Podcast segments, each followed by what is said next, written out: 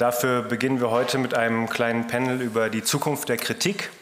Und äh, da möchte ich Ihnen nur kurz äh, Miriam Schellbach vorstellen, weil sie wird dann die anderen Podiumsteilnehmer vorstellen. Äh, die meisten von Ihnen kennen sie. Sie ist auch schon ein Teil vom Textland-Team, wenn ich so sagen darf. Wir haben schon viele Veranstaltungen hier in den letzten Jahren zusammen moderiert. Sie ist zurzeit äh, oder sie hat die Programmleitung vom Klassen Verlag inne und ähm, ja, wenn ich so sagen darf, aus dem äh, Literaturgeschehen in Deutschland nicht mehr wegzudenken. Schön, dass du heute hier bei uns bist und äh, das Podium moderierst. Herzlich willkommen, Miriam, und das Podium. Herzlich willkommen, liebes Publikum. Bevor ich, bevor ich meine ähm, Gäste vorstelle, ähm, würde ich gern ganz kurz was zur Konzeption vielleicht dieses äh, Podiums sagen wir wissen alle, ähm, dass das Textland Literaturfestival vor dem 7. Äh, Oktober konzipiert wurde. Das hat Insa Wilke gestern auch schon mal gesagt. Ähm, mit dem 7. Oktober haben sich sehr viele Dinge verschoben und ich glaube auch Fragen neu gestellt. Dass wie, sprechen, wie politisch sprechen wir auf diesen ähm, Podien? Wir werden heute sprechen über die Literaturkritik als Tätigkeit, als Profession, über Maßstäbe, und ich glaube, dass die sehr, sehr vermittelt auch immer etwas damit zu tun haben, wie positionieren wir uns oder wie sprechen wir in der Gesellschaft, wie urteilen wir. Ich zum Beispiel habe ein Buch, das ich immer aus dem Schrank hole, wenn ich nicht so richtig weiß, ähm, wie, ich, wie ich zu meinen Worten finde oder wie ich meine Texte schreiben soll. Ähm, und das ist ein Buch, das heißt Das Geheimfach ist offen und geschrieben hat das Ina Hartwig, die Sie vielleicht alle als Kulturdezernentin kennen, die aber lange, lange Jahre ähm, äh, Literaturredakteurin war bei der Frankfurter Rundschau.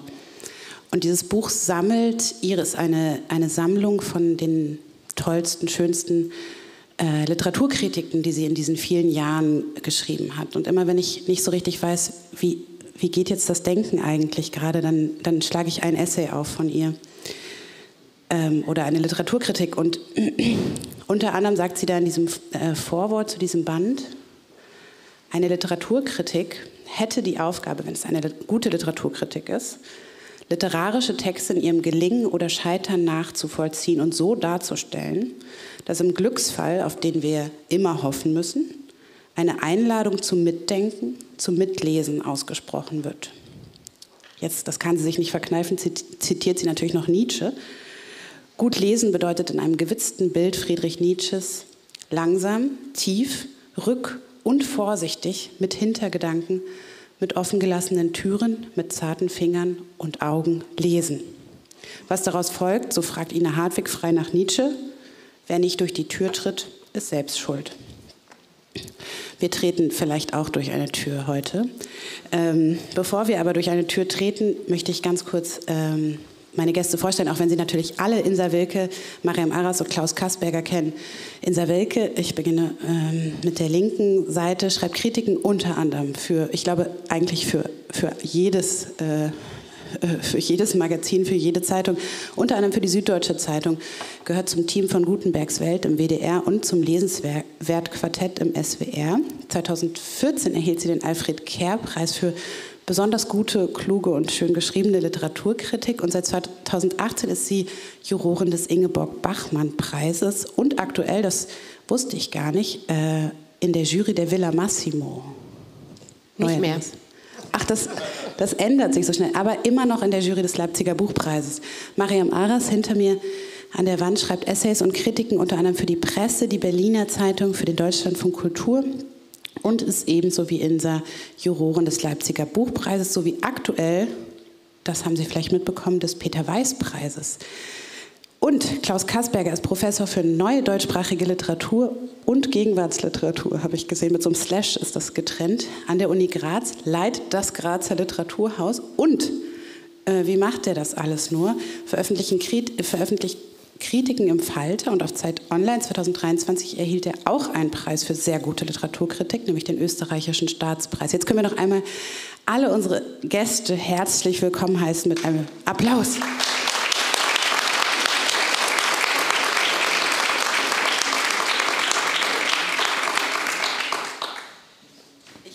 Ich würde gern, weil wann immer man über Literaturkritik spricht, mischen sich auch so ähm, pessimistische Untertöne hinein. Die Ressourcen werden immer knapper, die Plätze in den Zeitschriften und Zeitungen werden knapper und so weiter. Ich würde gerne mit einem positiven Auftakt beginnen. Ähm, die Frage ist, wenn man über Literaturkritik eben auch äh, spricht, was sagt eigentlich die Literaturkritik natürlich zur Gegenwartsliteratur?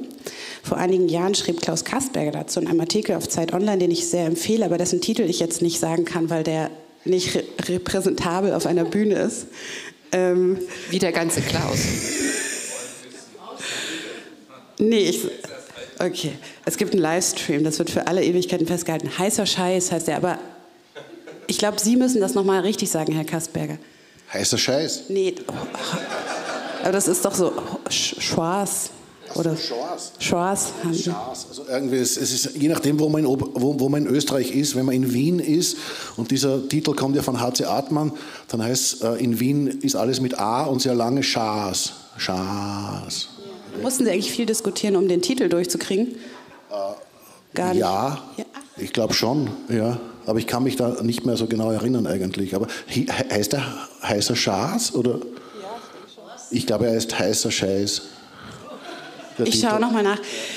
Woran Sie sich aber auf jeden Fall erinnern, wahrscheinlich ist Ihre Diagnose der Gegenwartsliteratur. Sie sagen nämlich, hören wir doch bitte endlich mit dem apokalyptischen Totentanz um die Literatur auf. Eine so lebendige und heterogene Szene des Schreibens wie heute hat es in der Geschichte der deutschsprachigen Literatur niemals zuvor gegeben. Sowas möchte man doch wirklich häufiger lesen. Ich würde diese Frage jetzt sozusagen von der Literatur auf die Literaturkritik ähm, einmal drehen. Würden Sie das Gleiche über die Literaturkritik sagen? Na, ich muss mich zuerst bedanken, dass ich hier eingeladen werde als österreichischer Kritiker männlicher. Offensichtlich gibt es in Deutschland keine deutschen männlichen Kritiker. Äh, ich mache das gerne.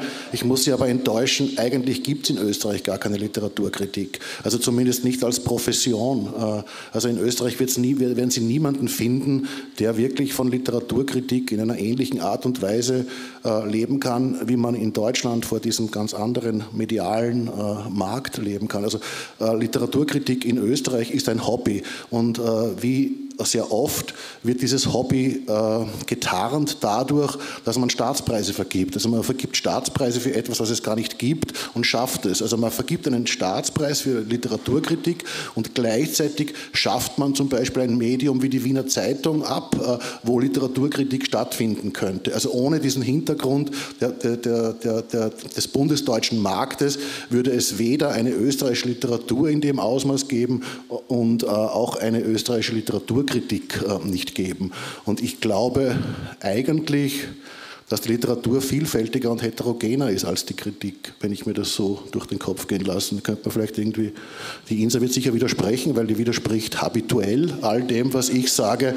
Äh, deshalb hat man mich wahrscheinlich eingeladen, nicht, weil ich, ich bin ja auch gar kein Literaturkritiker. Also ich lebe nicht von Literaturkritik. Ich lebe davon, dass ich ein Literaturhaus leite und ich lebe davon, dass ich eine Professur habe. Ja? Und Literaturkritik ist das, was ich mir in manchen Augenblicken leisten kann, äh, weil ich anderweitig abgestimmt gestützt bin. Ne? Aber das ist hier vielleicht auch äh, nicht so ganz rosig, wie es von Österreich aus äh, ausschaut. Aber es gibt zum Beispiel ein, ein, ein viel größeres Feld an Kritik und ich glaube, das ist eigentlich einförmiger, wenn ich das recht so überblicke. Das ist eine Frage, die ich gern direkt an Mariam Aras weiterreichen würde. Die ähm, sozusagen Bestandsdiagnose oder Bestandserfassung des, der deutschsprachigen Literaturkritik in Deutschland.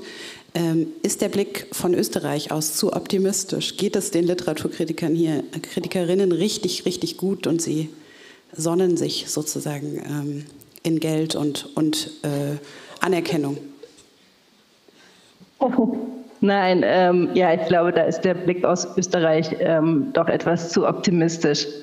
Ähm, in, in, Geld sowieso nicht, ähm, weil das ähnlich wie in der Wissenschaft ein Markt ist, der sehr viel äh, mit Prestige bezahlt und ähm, weniger mit Geld an manchen Stellen.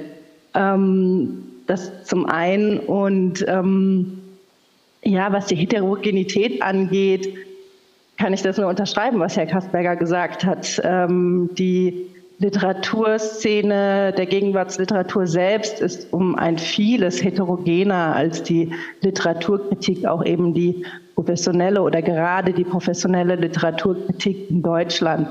Ähm, ich glaube, ich weiß nicht, vielleicht gibt es irgendwelche KollegInnen, die Statistiken führen darüber, wie viele professionelle, wobei das natürlich ähm, fließend ist, Literaturkritikerinnen es gibt, die überhaupt davon leben können. Aber ich glaube, es sind nicht sehr viele. Also es sind wahrscheinlich diejenigen, ähm, die auf einer festen Redaktionsstelle in einem Feuilleton oder ähm, in einer Literatur- oder Kulturredaktion im öffentlich-rechtlichen sitzen. Und dann gibt es wirklich, glaube ich, nur eine Handvoll, ähm, eine kleine, eine, eine flache Handvoll freien Kritikerinnen, äh, freier Kritikerinnen, die davon leben können. Ähm, ja, du warst mal selbst eine davon, Mirjam. Ähm, Insa und ich sind zwei davon, aber ich glaube, äh, wobei ich auch immer noch einen ein, ein Brotjob äh, als Backup habe, den ich ähm, noch einige Tage im Monat ausübe. Genau, das an, ist vielleicht an dieser Stelle auch nicht ganz irrelevant. Und ähm, das, das, zum, das zum Ökonomischen. Und was sozusagen die Heterogenität angeht, ist die Literatur eben der Kritik doch um einiges voraus. Also dadurch, dass es diese begrenzten Stellen gibt. Das ist, glaube ich, ähm, das eine und man einfach sehr schwierig ähm, da reinkommt. Und als Freie sowieso, also das ist ein, das ist ein, die Literaturkritik ist irgendwie ein sehr abgeschlossener Raum und es ist, ähm, erklärt einem ja auch niemand, wie man da reinkommt. Also es ist weder ähm, der klasse, klassische journalistische Werdegang bereitet einen unbedingt darauf vor, und die Erfahrung nach einem literaturwissenschaftlichen Studium, ähm, dann Themenvorschläge zu schreiben und versuchen irgendwie ein Tür, äh, Entschuldigung, eine, eine, einen Fuß in die Tür zu kriegen bei Redaktion als freie Kritikerin, kann ich aus eigener Erfahrung sagen, ist unwahrscheinlich schwer. Und ähm, ja, also du und ich sitzen jetzt sozusagen hier auf diesem Podium, Mirjam, aber ich glaube, gerade die Verteilung und der Zugang entlang der Linien von Race und Class ähm, ist extrem unzugänglich. Und ähm, ja, da braucht es eben noch sehr viel mehr Arbeit und Veränderung, ähm, dass das leichter wird. Also die Literaturkritik ist wie so ein, um das zusammenzufassen, wie so ein Geheimclub von Weißen. Das wäre jetzt sozusagen die, die Essenz dessen, was du sagst wie es wahrscheinlich bei ähm, ziemlich vielen Berufen der Fall ist, die ein hohes, ähm, eine hohe symbolische Anerkennung mit sich bringen und eine niedrige ökonomische Anerkennung. Das muss man sich ja auch erstmal leisten können, diese Jobs zu ergreifen. Ähm, ich würde äh, sozusagen eine kleine persönliche Anekdote noch ein, äh, einbringen. Als ich mal daran gezweifelt habe, dass die Literaturkritik äh, Sinn ergibt ähm, in, in, meinem Leben als Beruf, habe ich dir geschrieben, Insa. Das ist sehr, sehr lange her und das war eine sehr bedeutsame Begegnung und habe gefragt, wie geht das denn? Und dann hast du geschrieben, ähm, mit einem langen Atem und einer Mischkalkulation. Und das ähm, hast du gerade selbst äh, auch gesagt, Mariam. Ganz viele Literaturkritikerinnen äh, betreiben sozusagen Ämterakkumulation und ähm, und äh, haben viele Tätigkeiten nebenbei, nervenaufreibende Tätigkeiten. Gehen wir doch mal ein bisschen in Richtung der Utopie. Warum, warum machen wir es sozusagen dennoch? Warum macht ihr es dennoch? Was ist vielleicht die Hoffnung, die ihr verbindet ähm, mit dem Sprechen über Bücher in der Öffentlichkeit? Ähm, ich muss ganz kurz eine Sache noch festhalten, weil es hier so schön aufgezeichnet ist. Sie haben alle gerade, sind äh, Zeuginnen und Zeugen, dass Klaus Kasperger gesagt hat, er ist kein Literaturkritiker. Ich möchte, dass das am Wörthersee im nächsten Sommer ähm, wiederverwendet wird in der Debatte. Ähm, ja, schön, dass du das fragst, Miriam. Ähm, ich glaube, äh, dass ziemlich viele in der Literaturkritik ähm, es der Idealismus treibt, würde ich sagen. Ich glaube, sehr viele, und ich würde sagen, zumindest wir vier, ähm, verstehen das Lesen von Texten und das Vermitteln von Texten und das Nachdenken über Texte und den Versuch auszudrücken, wie man Texte lesen kann, also selber dann auch darüber zu schreiben, als ähm, etwas, was einem ermöglicht, sich in Beziehung auch zu außerliterarischen Bereichen zu setzen, mit gesellschaftlichen Fragen zu beschäftigen. Ästhetische Fragen sind in meinen Augen auch immer gesellschaftliche und politische Fragen. Und ähm, auch in Anknüpfung an den Tag gestern, eine, eine tolle Möglichkeit, die wir in der Literaturkritik haben, sofern wir gelesen, gehört und gesehen werden, ist, dass wir selber für Sichtbarkeit sorgen können. Das ist ein ganz wesentlicher Punkt. Und was mir persönlich sehr wichtig ist, ich glaube, dass das Lesen, das kritische Lesen, und da könnte man vielleicht den Literaturkritikbegriff auch in die Zukunft verlängern. Das kritische Lesen von Texten kann es einem leichter machen, gesellschaftliche Situationen zu verstehen, ähm, zu verstehen, wie Rhetorik funktioniert, zu verstehen, wo manipuliert wird und sich ein Stück weit dagegen zu wappnen. Und ich glaube, das sind Punkte, die reinspielen und die uns alle so brennen lassen und eben auch ringen lassen um dieses Feld der Literaturkritik. Und ich sehe es nicht ganz so pessimistisch. Ich glaube, wir müssen zwei Dinge auseinanderhalten. Das eine sind die Produktionsbedingungen, die sind schwierig, unabhängig davon, ob man frei oder in einer Redaktion arbeitet. Um Jüngere nachzuholen, muss man, und der klassische Weg läuft über Hospitanz, Praktikum, man fängt an zu schreiben, man bekommt von älteren Kolleginnen erklärt, wie das ähm, speziell funktioniert, äh, Literaturkritik und nicht Literaturwissenschaft zu schreiben. Ähm, dafür muss man Zeit haben, an Texten zu arbeiten. Das ist auch in Redaktion nicht mehr zu, äh, gegeben. Und gleichzeitig sehe ich es nicht so pessimistisch. Ähm, ich glaube, es verändert sich gerade sehr viel. Das haben wir ähm, jüngeren Kolleginnen wie Miriam und Mariam zu verdanken. Und ähm, das sehe ich sehr optimistisch und darum müssen wir kämpfen. Mhm. Ich habe meine, meine, meine Gäste äh, im Vorhinein gebeten, mir Thesen zur Literaturkritik zu entwerfen. Ähm, die würde ich gern einmal kurz an der Wand sehen. Dafür müssten wir Mariam abschalten, aber sie, sie bleibt zumindest ähm, akustisch noch bei uns. Und Mariam, du kannst dich jederzeit einfach einklinken. Können, können wir einmal mhm. die ähm, die Literaturkritik für immer verändernden Thesen zum Status quo der Literaturkritik von Klaus Kasperger, Insa Wilk und Mariam Aras einmal an der Wand sehen? Liebe Technik? Hm. Okay, wir, wir überspielen das ganz kurz. Ich, ich referiere mal eine These, und zwar ähm, eine These von Klaus Kasperger. Kaum etwas ist selbst also genau, das muss man vielleicht als, als Anekdote nebenbei erzählen. Also ich habe, ich habe um Thesen gebeten und Klaus Kasperger schickt mir Aufsätze.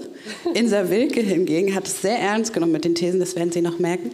Klaus Kasperger sagt, kaum etwas ist selbstverständlich in heutiger Literaturkritik und an ihren Funktionen in einer demokratischen Gesellschaft. Kritik wird zu einer ständigen Rechtfertigung ihrer selbst.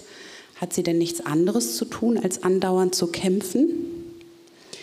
Ähm, vielleicht würde ich jetzt sozusagen, es wäre jetzt ein sehr einfaches Spiel, wenn Sie Ihre These erklären, aber ich würde mal zu Insa übergehen. Insa, was ist, was, ah, jetzt sehen wir die Thesen. Das ist ein bisschen wie in der Schule, zu viel auf eine PowerPoint-Folie gepackt. Ich, ich habe gerade die zweite These von Klaus Kasperger vorgelesen.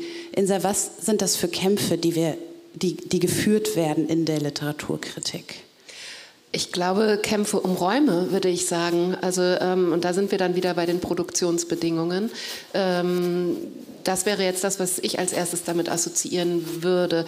Wo haben wir den Raum, um auf eine Art und Weise zu versuchen, über Literatur zu schreiben, die der Komplexität literarischer Texte gerecht wird? In einer Sprache, ähm, die das möglich macht und auch in einer Sprache, die dem Publikum etwas zutraut. Und das ist, glaube ich, ein, neben den Räumen ein anderer Punkt.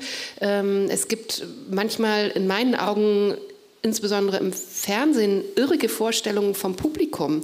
Man hat das sehr schön in einer, äh, Fernseh-, einer neuen literarischen Fernsehsendung gesehen die Sophie Passmann moderiert hat und die sich äh, gezielt an ein jüngeres Publikum richten sollte und die ganze Zeit damit beschäftigt war, ähm, den, dem Publikum zu suggerieren, ihr lest ja nicht, wir versuchen jetzt möglichst einfach für euch zu sprechen und auch die Aufmerksamkeitsspanne sehr kurz zu halten. Und das jüngere Publikum war gar nicht begeistert davon, weil es sich missverstanden fühlte. Und diese beiden Dinge würde ich darunter verstehen. Stimmt's, Klaus, oder total falsch gelesen mal wieder? Total richtig. Ich, äh, ich fühle mich so verstanden wie noch nie eigentlich in Österreich. Ja.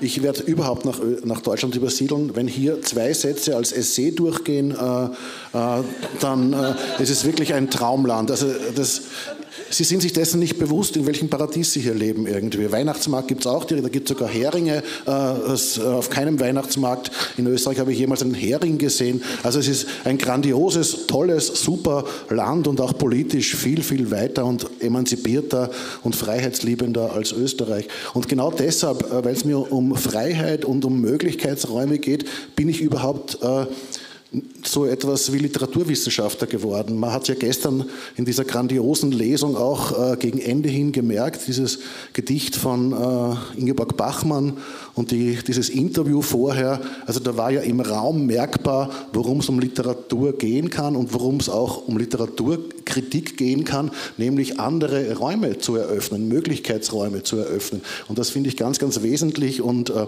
wenn Literaturkritik dazu beitragen kann, dass das an Literatur zu verstehen, dann hat sie ja auf allen Ebenen gewonnen. Und äh, bei diesen gesellschaftlichen Einengungen, die es zusehends gibt, wird das immer wichtiger werden. Ja, und das, deshalb äh, sehe ich das eigentlich auch sehr positiv, dass hier noch ein Hebel ist, Dinge möglich oder wenigstens Dinge möglich als, als Denkraum zu eröffnen. Ja, und das ist eine, eine eminent wichtige demokratiepolitische und gesellschaftspolitische Sache.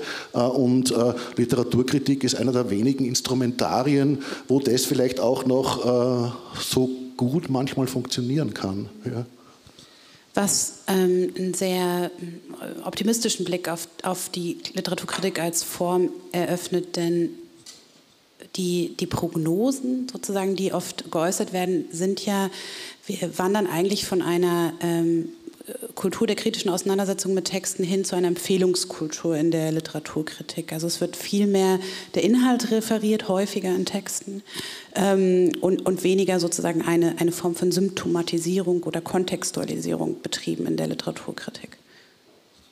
Naja, es kommt halt darauf an, äh äh, These von, äh, wenn man das schon alles, drei, drei Wörter von Insa Wilke, Form follows Medium. Ja.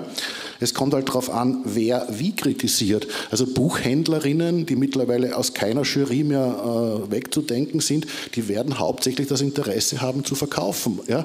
Und das ist sozusagen, ich habe nicht das Interesse zu verkaufen. Also mir bringt es nichts, wenn ein von mir empfohlenes Buch verkauft wird. Ja. Äh, aber ich glaube, es ist auch die Kritik selber nicht mehr dieses, äh, dieses äh, die Kritik selber ist so ein immens heterogenes Feld. Und wenn wir hier ein Podium zur Literaturkritik veranstalten, dann haben wir, glaube ich, eine sehr fixe Vorstellung von der Art der Literaturkritik, um die es hier geht. Und die Einladungspolitik ist ja auch in diese Richtung. Da geht es nicht um TikTok-Kritik, da geht es nicht um Buchhändlerinnenkritik, da geht es nicht um, um Elke Heidenreich lesen. Äh, also das ist eine sehr spezifische Form von Literaturkritik, die eine lange Tradition hat und die aber äh, nur ein ganz kleiner Teil des Feldes ist, äh, das heute verhandelt wird in Medien auf unterschiedlichen Ebenen. Und die Medien, glaube ich, sind ganz wesentlich, die wir bedienen. Wir denken ans Feuilleton wahrscheinlich, wenn wir von Literaturkritik hier sprechen. Ja, wobei, ich weiß nicht, ob Mariam was sagen will. Wir müssen immer aufpassen, dass wir dich nicht überspringen, Mariam. Sonst hätte ich eine Anmerkung. Nein, ähm, du kannst gerne zuerst, Insa. Ähm, wobei ich schon glaube, also ich finde auch die, ähm, das der professionelle Beruf Literaturkritik, der ist wichtig und den sollte man auch, da werden Erfahrungen weitergegeben. Es äh, findet auch eine autodidaktische Ausbildung statt und ähm, darum finde ich wichtig, dass es schon einen spezifischen Beruf gibt. Gleichzeitig finde ich im Moment eigentlich ganz gut, dass sich die ähm, Felder öffnen, dass sich die Möglichkeiten öffnen, dass sich diejenigen, ähm, ich finde gar nicht Empfehlungskultur gar nicht so schlimm, solange es das andere auch gibt. Und ähm, ich finde auch gut, wenn unterschiedliche Berufsgruppen, unterschiedliche ähm, Milieus, die halt lesen, ähm, auf ihre Art und Weise sprechen, solange es auf der anderen Seite, nämlich bei Ihnen, den äh, Leserinnen und Lesern, die Kompetenz gibt, ein, einzuordnen, wer spricht da gerade wo und warum. Und dann, glaube ich, ist das alles eigentlich sehr begrüßenswert, dass es sich so vervielfältigt. Das Problem ist, dass gegenseitig sich bekämpfen. Das ist wie in allen Feldern das Problem. Warum kann man nicht akzeptieren, dass es eine Pluralisierung gibt mit verschiedenen Berechtigungen? Warum muss es gegeneinander gebracht werden? Ich glaube, wir dürfen uns nicht instrumentalisieren lassen, gerade in diesen Zeiten. Im Gegenteil, wir müssen gucken, dass wir, ähm, dass wir zusehen, dass das Lesen, dass die Bücher, dass die Schreibenden ähm, ihre Öffentlichkeit bekommen. Ähm, ja, das kann ich, äh, wenn ich da einspringen darf, äh, kann ich eigentlich nur unterstützen, was Insa sagt. Und ich denke, ähm, es gibt eigentlich vor allem auch ein jüngeres Publikum, was gerne bereit ist, äh, längere Texte zu lesen, was bereit ist, Rezensionsessays zu lesen. Ähm, das ist zumindest meine Erfahrung. Und ich denke, also es ähm, gibt, glaube ich, auch, da muss wahrscheinlich, wahrscheinlich noch dran gearbeitet werden, dass es vielleicht etwas mehr Durchlässigkeit auch ähm, zwischen den Formaten gibt. Aber ich habe jetzt schon einzelne ähm, Laufbahnen sozusagen mitverfolgt von ähm, Buchbloggerinnen auf, auf, auf Insta, die dann irgendwie doch in ähm, Radioprogramme reingerutscht sind. Und ähm, ja, das ist sozusagen eben auch eine Art dieser autodidaktischen Ausbildung. Ähm, Im Idealfall, ich glaube nicht, dass das jetzt schon ähm, das irgendwie der Großschule gemacht hat, aber in Einzelfällen und ich würde das, ähm, ja, kann das einfach nur unterstreichen. Ich glaube nicht, dass es da so eine große ähm, Konkurrenzhaltung unsererseits geben sollte. Andererseits ähm, können wir natürlich auch dafür sorgen, ähm, dass es vielleicht mehr Zwischentöne gibt. Also es muss nicht irgendwie so ein internalistisches, jetzt sprechen wir mal einfach irgendwie sein. Ähm, aber ähm, es geht vielleicht eben auch manchmal ohne so diesen alten klassischen Ethiker-Gestus. Das ist vielleicht auch etwas, das man sozusagen in diesem Gespräch im Hinterkopf haben muss, dass LiteraturkritikerInnen durchaus eine an Autorität verlieren, in dem Zuge, in dem ähm, Autoritäten in dieser Gesellschaft zunehmend in Frage gestellt werden, also verkörperte Autoritäten, äh, Macht in, in, den Händen Einzelner und das, was man früher vielleicht mit der Person Marcel Reich-Ranitzky oder anderen verband, dass einzelne Kritiker die Hüter und Verwalter eines Kanons sind, das ähm, relativiert sich, glaube ich, zunehmend. Ähm, ich würde gerne auf eine Frage eingehen, die ähm, oder ein Thema, das du gerade ganz kurz angeschnitten hast und das äh, du, Mariam, in deiner These auch aufgegriffen hast, nämlich die Frage, wer spricht eigentlich in einer Kritik? Also gibt es das Ich eines Kritikers? Ähm, Klaus Kasperger, bei Ihnen habe ich in den Texten öfter das Gefühl, sozusagen, Ihnen ist es wichtig zu sagen, wer, wer spricht hier eigentlich? Als ich meine ersten Kritiken geschrieben habe für die FAZ, wurde mir immer das Ich rausredigiert. Und dann, dann hieß es immer, nee, das, also das macht man nicht. Das macht man vielleicht in Amerika, aber das doch hier, hier geht es doch nicht um dich, sondern um das Buch. Mhm. Also ich habe beim Falter, ist nicht ganz die FAZ, äh, in den 80er Jahren begonnen und dort gab es auch die Regel. Also ich durfte prinzipiell nicht vorkommen. Und aus diesem Grund habe ich immer versucht, subjektiv zu sein, ohne ich zu sagen. Und ich habe es dann zu einer Meisterschaft gebracht mit diesen subjektiven Zugängen. Und äh, ich komme ja eigentlich nicht von Homer und her, sondern von der, äh, von der universitären Literaturwissenschaft. Und was ich dort predige, ist immer, sagt doch ich, sagt doch, äh, sagt doch oder setzt doch Lektüreerfahrungen um. Also mir geht es eigentlich darum, auch in der Literaturwissenschaft als Ansatzpunkt für alle möglichen Analysen oder Auseinandersetzungen so etwas wie diese subjektiven Momente der Lektüre zu haben. Und die sind auch die Grundlage für mich für das Betreiben einer vielleicht sich objektiv verstehen könnenden Literaturwissenschaft. Aber ohne diese Momente geht es einfach nicht. Und ob jetzt die FAZ, ob man ich sagen darf oder nicht, spielt eigentlich wenig Rolle. Man kann es ja auch anders. Aber ich glaube, diese subjektiven Momente sind total wichtig. Und das ist für mich schon auch die klassische Unterscheidung zwischen Literaturwissenschaft und Literaturkritik. Und mein ganzes äh, universitäres Leben habe ich eigentlich damit verbracht, diese Grenze aufzuheben. Und auch mein Professor, Wendelin Schmidt-Dengler, der in den 70er Jahren schon, der war begeisterungsfähig, weil er die Begeisterung für Literatur rübergebracht hat. Und das ist die Grundlage für alles andere. Und äh, äh insofern äh, würde ich äh, mir wünschen, dass diese Grenze nicht mehr so, so stark ist zwischen dem Seminarraum und dem medialen Raum, wo sich dann Kritik abspielt. Also ich glaube, dieses subjektive Moment, das braucht es ganz unbedingt. Und das ist ja das, was irgendwie dann überspringen kann auf, äh, auf andere. Ja. Aber vielleicht darf ich ganz kurz einhaken, weil man vielleicht dazu noch was erklären muss, äh, weil du das in deinen Texten auch praktizierst. Also das Ich alleine genügt natürlich nicht. Man muss es dann wieder in eine Analyse überführen. Und ich glaube, das ist das Missverständnis, was manchmal da ist. Ich hatte auch so einen Moment, als ich anfing zu schreiben, dass mir gesagt wurde, in einem Text, für den das Ich, weil die Position des Sprechens extrem wichtig war und Teil der Analyse, ähm, da, darum hatte ich es reingeschrieben und es wurde mir rausgestrichen von einem äh, älteren Kollegen, der, ohne ich zu sagen, sehr deutlich ich sagt in seinen Texten. Und ähm, auf eine andere Art und Weise, als Klaus Kastberger es jetzt meint. Also das Ich ist in Ordnung, ob es nun als äh, Pronomen da steht oder nicht, solange es eben dann wieder dahin geht, den Text zu analysieren und zu gucken, was macht der Text und nicht die pure Meinung zu sein. Aber vielleicht kurz... Äh weil du sagst, das klingt natürlich bestechend, wir müssen Bündnisse eingehen und es, jede Form von Kritik ist gleichermaßen äh, gut und jede, ob das ein, eine Bewerbung oder ein Verkauf ist, aber du sagst ja selber muss. Nicht? Also es gibt ja, und wir haben das teilweise auch in Klagenfurt in der Jury gehabt, also Positionen von Kritikern, die eigentlich bei diesem Ich, bei der gefühlsmäßigen Reaktion auf den Text mehr oder weniger stehen bleiben. Ja? Und die sozusagen damit, und wenn du sagst, es muss aber weitergehen, dann stellst du ja schon eine Hierarchie auf und glaubst irgendwie ganz, ganz insgeheim, dass deine Art, Literaturkritik zu betreiben, vielleicht doch die bessere ist Natürlich. als gegenüber der, der anderen. Nicht? Also, äh, Sehen Sie, das ist das Schlimme mit Klaus. Ja, aber ja, er hört zu. Er hört, er hört dir zu. Da muss ich jetzt mal ganz kurz einhaken, Mariam, bevor ich dich nochmal zu deiner These befrage. Würden Sie denn sagen, Herr Kastberger, das, das ist falsch? Also, das, wir sagen, eine, eine Literaturkritik, die ein reines Geschmacksurteil ist, ist ehrlicherweise eine Schrottkritik. Also damit kann man doch überhaupt nichts anfangen. Das interessiert mich nicht, ob XYZ sagt, das gefällt mir nicht oder da, damit kann ich mich nicht identifizieren oder ich lese lieber XYZ. Da würden wir doch sagen, das ist einfach eine nicht gut gemachte Kritik.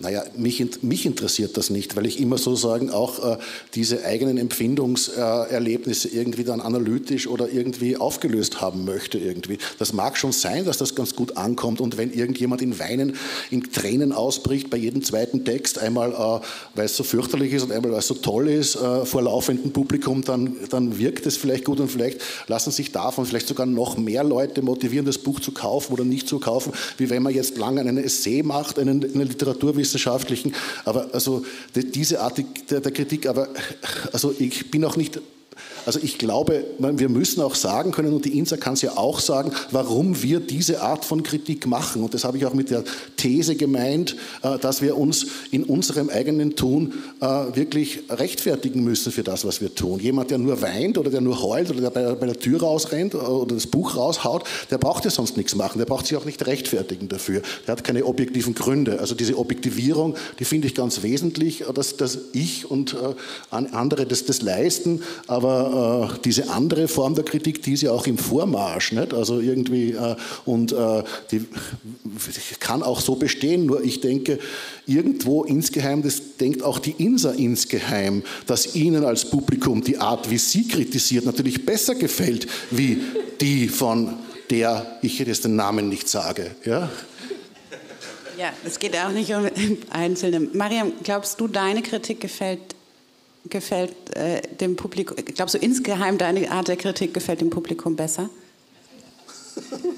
Oh mein Gott, ich habe hab keine Ahnung. Ich weiß auch nicht, ob ich das wissen möchte. Ähm, ja, ich, ich, ich, ich möchte ehrlich gesagt nicht weiter über diese Frage nachdenken, Miriam. Ähm, das war natürlich auch nur, auch nur, der Versuch, dich wieder reinzuholen. Aber die eigentliche Frage, die ich dir stellen ja, wollte. Ja, ich, genau. genau. Ähm, okay, sorry.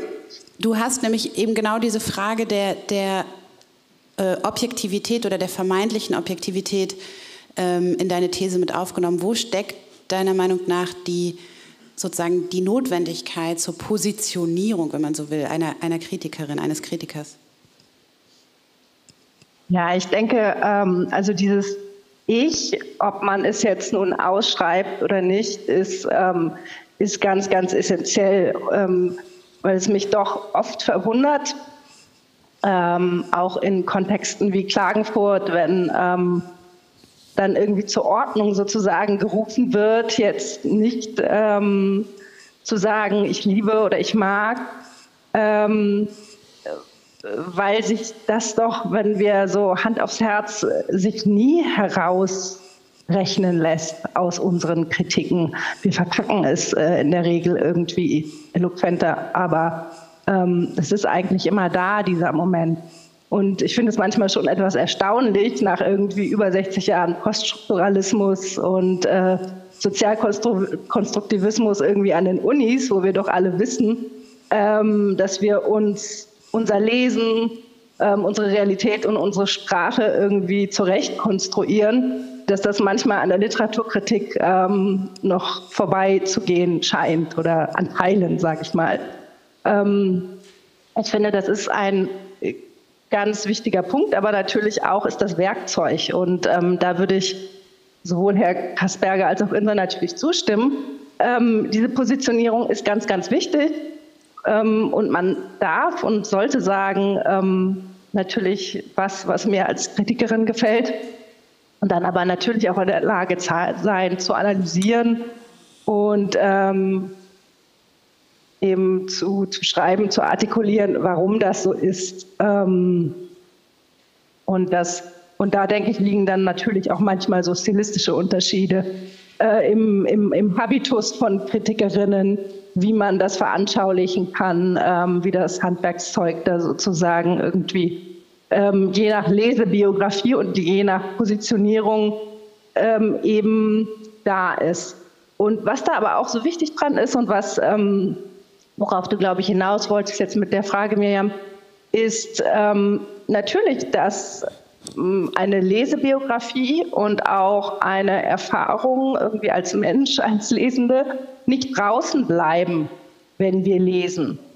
Und ähm, dass zum Beispiel äh, Diskriminierungserfahrungen, die wir machen, ähm, mich anders lesen lassen und mich Texte, ähm, je nachdem von äh, wie sie geschrieben sind, eben anders lesen lassen, ähm, andere Aspekte in den Vordergrund treten lassen.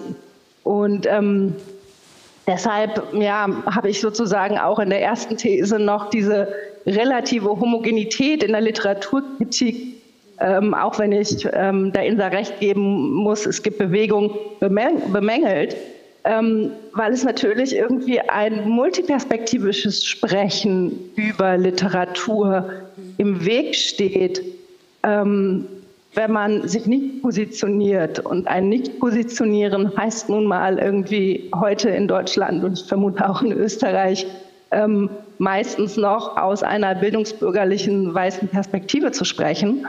Und ähm, das kriegen wir eben nur auseinandergedröselt und sichtbar gemacht und irgendwann überwunden, ähm, wenn, wenn die Positionierung sozusagen auch irgendwo in einer Form hineingeschrieben ist, ähm, im Idealfall.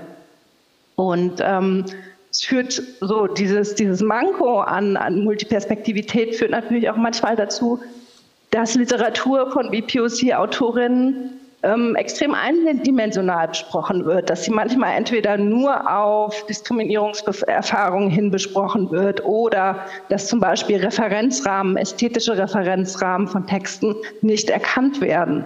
Und ja, von daher ist diese Positionierung als Kritikerin ähm, doch bedeutend in meinen Augen. Insa. Ja, ich habe da eine Nachfrage. Ähm, würdest du sagen, dass, ähm, also es geht ja auch um, um Biografie, also tatsächlich ähm, die persönliche Biografie und Herkunft und ähm, damit verbundene Referenzrahmen.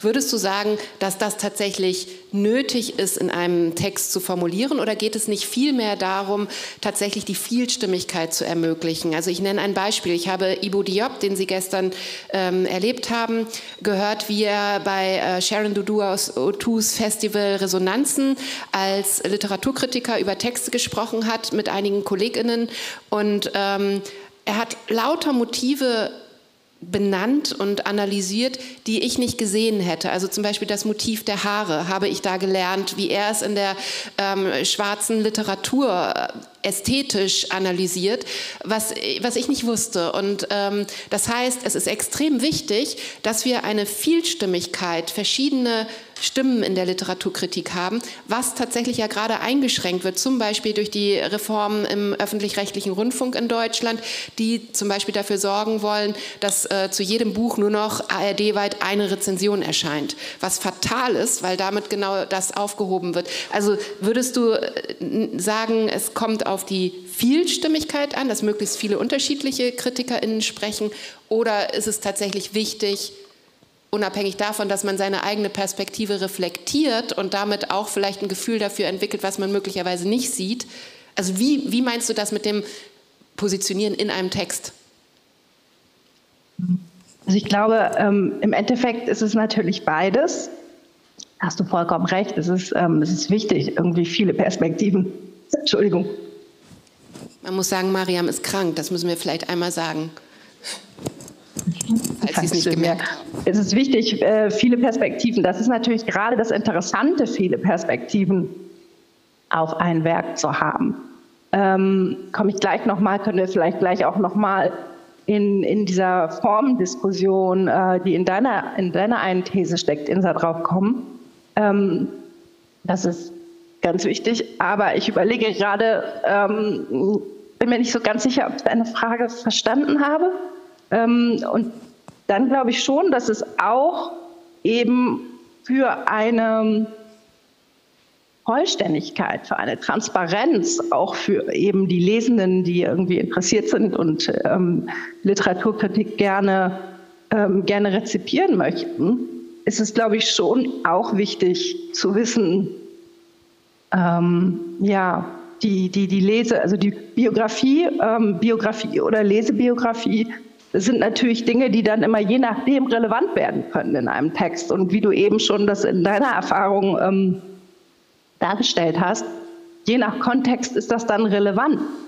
Ähm, und ich glaube, das ist schon eine wichtige Information, die sozusagen dieses Zusammenspiel von, von einer ersten emotionalen Reaktion auf die Ästhetik eines Textes und dann auf das weitergehende Analysieren mit den Handwerkszeugen der Literaturkritik ähm, dass das eben wichtig ist, weil auch wenn ich an mich den Anspruch habe, das zu tun ähm, in meiner Tätigkeit, wird das natürlich einen ganz anderen Output, als äh, wenn Herr Christager das tut. Und ähm, das transparent zu machen, ist meiner Meinung nach für den Literaturdiskurs und auch für ein gleichberechtigtes Sprechen, Entschuldigung, zwischen Lesenden in diesem Raum, zwischen Lesenden, Kritik und AutorInnen.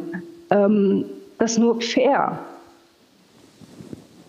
Möchten Sie direkt dazu was sagen, weil Sie angesprochen wurden, Herr Kasperger? Ja, nein, äh, das Thema, bei dem wir jetzt sind, interessiert mich am allermeisten an der ganzen Kritik und an der ganzen Literatur, nämlich äh, wie ist es möglich, Heterogenität zu erreichen, äh, der Literaturbetrieb insgesamt, also nicht nur die Kritik, sondern auch Verlage und so weiter, lebt ja wie jeder Bereich, wo es um Kunst geht, äh, extrem davon, permanent das Neue zu behaupten. Also das, das Neue wird eigentlich permanent produziert, ja, muss auch Saison für Saison produziert werden, weil das ist sozusagen ein ganz ein wesentliches Erfolgsprinzip. Und mich interessiert unglaublich dieser Zusammenhang der gesellschaftlichen Verfasstheit dieses Betriebes ja, und der Möglichkeiten, die der Einzelne hat, äh, so Durchlässigkeiten oder sowas zu erreichen. Und ich glaube, die Literaturkritik, ist ganz, äh, hat ganz gute Voraussetzungen, äh, Heterogenität und Vielfalt zu erreichen, weil was machen wir denn in jeder einzelnen Literaturkritik? Äh,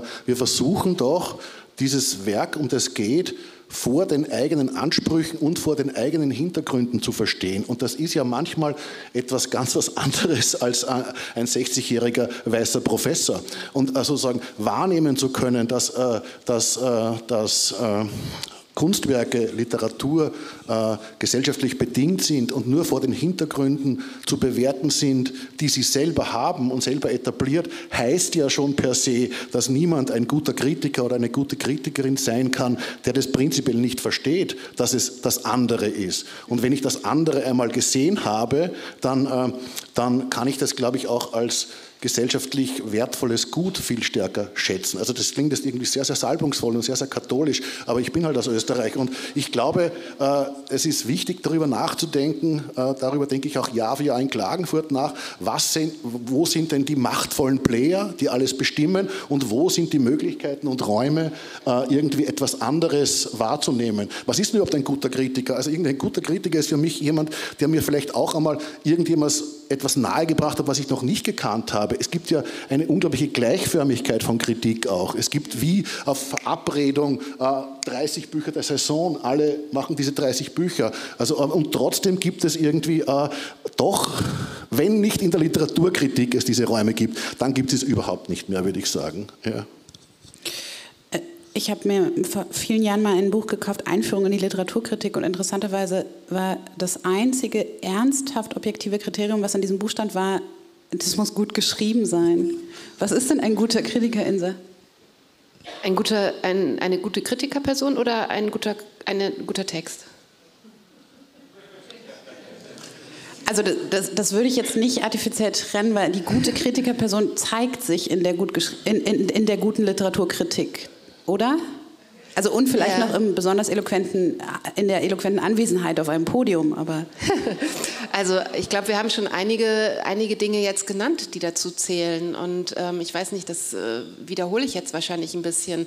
Ich glaube auch, dass es wie bei einem literarischen Text so ist, dass auch bei einer Rezension man auch immer am Einzelfall gucken muss. Es gibt natürlich einige Kriterien. Erstmal, man muss sich eingelassen haben, glaube ich, auf einen Text. Damit fängt schon mal an und das ist schon mal die erste Schwierigkeitsstufe, die nicht alle nehmen. Ähm, einlassen heißt auch erstmal versuchen, Thomas Brasch hat das so toll gesagt, alles vergessen, was man weiß, um dann anzufangen. Und ich glaube, das ist bei einer Rezension auch wichtig, das ist das, was Klaus vorhin gesagt hatte, warum das Subjektive so wichtig ist. Der erste, die erste Wirkung wahrnehmen. Und ähm, wenn man wütend, aggressiv auf einen Text reagiert, nicht sofort sagen, scheiß Text, sondern erstmal überlegen, Warum diese Reaktion? Was macht der Text? Wie lässt sich das beschreiben?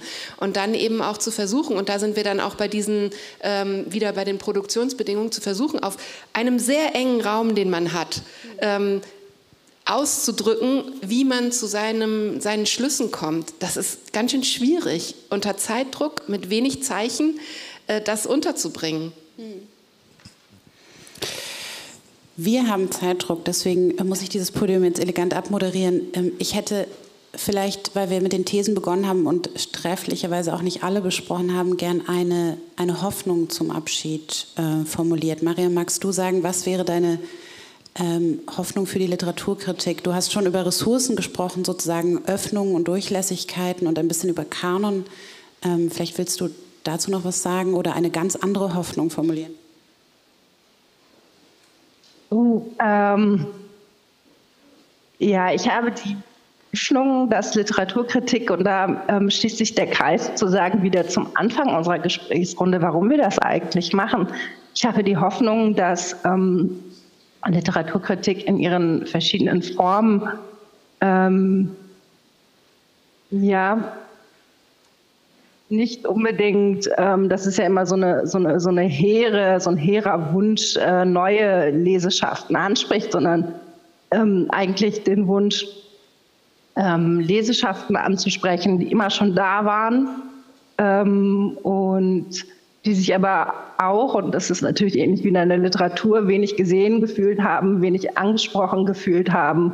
Und ich habe die Hoffnung, dass wir sowohl ähm, eine Heterogenität an, an KritikerInnen als auch an Formaten haben werden, die möglichst viele ähm, LeserInnen, möglichst große Leseschaften und verschiedene Lesecommunities anspricht und ähm, Literatur auf eine Art eben vermitteln kann und vielleicht auch manchmal eben etwas erklären kann, ähm, wie es eben ja, ähm, sozusagen vielleicht jetzt noch nicht immer, immer der Fall ist und ähm, wie es dann vielleicht manchmal etwas niedrigschwelliger, manchmal vielleicht etwas literarischer ähm, sich gestalten lässt. Hm, vielen Dank, Herr Kaskberger. Möchten Sie anschließen? Ich habe jetzt so positiv über Literaturkritik schon äh, seit einer Stunde gesprochen, dass sogar hier in Frankfurt die Sonne aufgegangen ist draußen. Äh, ich glaube, äh, wir sind in einer riesigen epochalen Umbruchssituation und vielleicht ist Literaturkritik eine der Möglichkeiten, damit umzugehen und uns das irgendwie ein bisschen erklären zu können auch. Ja? Und ich glaube wirklich, dass Literaturkritik vielleicht einer der wenigen letzten Bereiche ist, wo das auch vonstatten gehen kann. Und ich glaube, äh, Literaturkritik und überhaupt Kritik und Kunst und Kultur werden auch deshalb im Augenblick als so etwas Relevantes angesehen, weil die Politik mit Sicherheit keine Antworten auf all diese Fragen hat. Ja? Und weil diese Räume, die aufgemacht werden in diesen Künsten, äh, essentiell sein werden. Und äh, vielleicht äh, können wir in 20 Jahren sagen, wir sind da dabei gewesen, gewesen und haben positiv dazu beigetragen, das noch halbwegs hinzukriegen. Also das wäre irgendwie äh, das Schönste, was man sich vorstellen könnte. Ähm, ich nehme nochmal Bezug auf Ina Hartwig, die, ähm, von der ich auch viel gelernt habe und der ich viel verdanke. Und die hat, ähm, wenn mal wieder über die Krise der Literaturkritik geredet wird und wie alles schlimm und ausweglos ist, gesagt hat, hört auf zu jammern, macht euch an die Arbeit. Das ist eine Maxime, die, zu der ich immer wieder zurückkomme, wenn ich in äh, das Tal der Depression versinke. Ähm, das andere aber ist, äh, ich habe selber von Räumen geredet und dass wir Räume öffnen, offen halten müssen und uns schaffen müssen. Das andere, was glaube ich im Moment fast wichtiger ist, sind die äh, Beziehungen. Mich, mich, mich macht zum Beispiel sehr, sehr hoffnungsvoll. Ähm, die Beziehung zu jüngeren Kritikerkolleginnen wie euch, aber auch zu älteren wie Klaus. Und ähm, Klaus kenn, mit Klaus, Klaus habe ich kennengelernt in Klagenfurt und wir haben sofort angefangen, Autoscooter rhetorisch zu fahren. Darum darf ich das, glaube ich. ähm, nein, aber tatsächlich das ist das, was Aleida Assmann gesagt hat. Erinnerungsbündnisse, Bündnisse sind im Moment wichtig. Und damit meine ich nicht kritiklos, sondern ich meine, sich gegenseitig zu stärken, sich zuzuhören ähm, äh, und, und auch gegenseitig zu kritisieren und diese Kritik annehmen zu können und weiterdenken zu können. Das ist etwas, was mir Hoffnung macht, dass das möglich ist und dass es sehr viele Menschen gibt, die dafür bereit sind. Vielen Dank.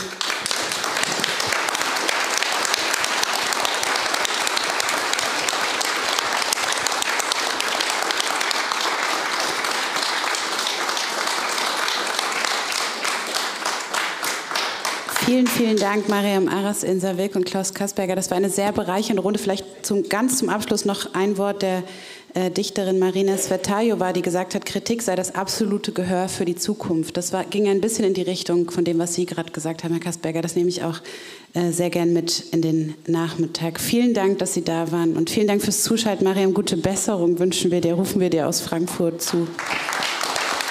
Danke und äh, vielen Dank dir, Mirjam, und ähm, euch.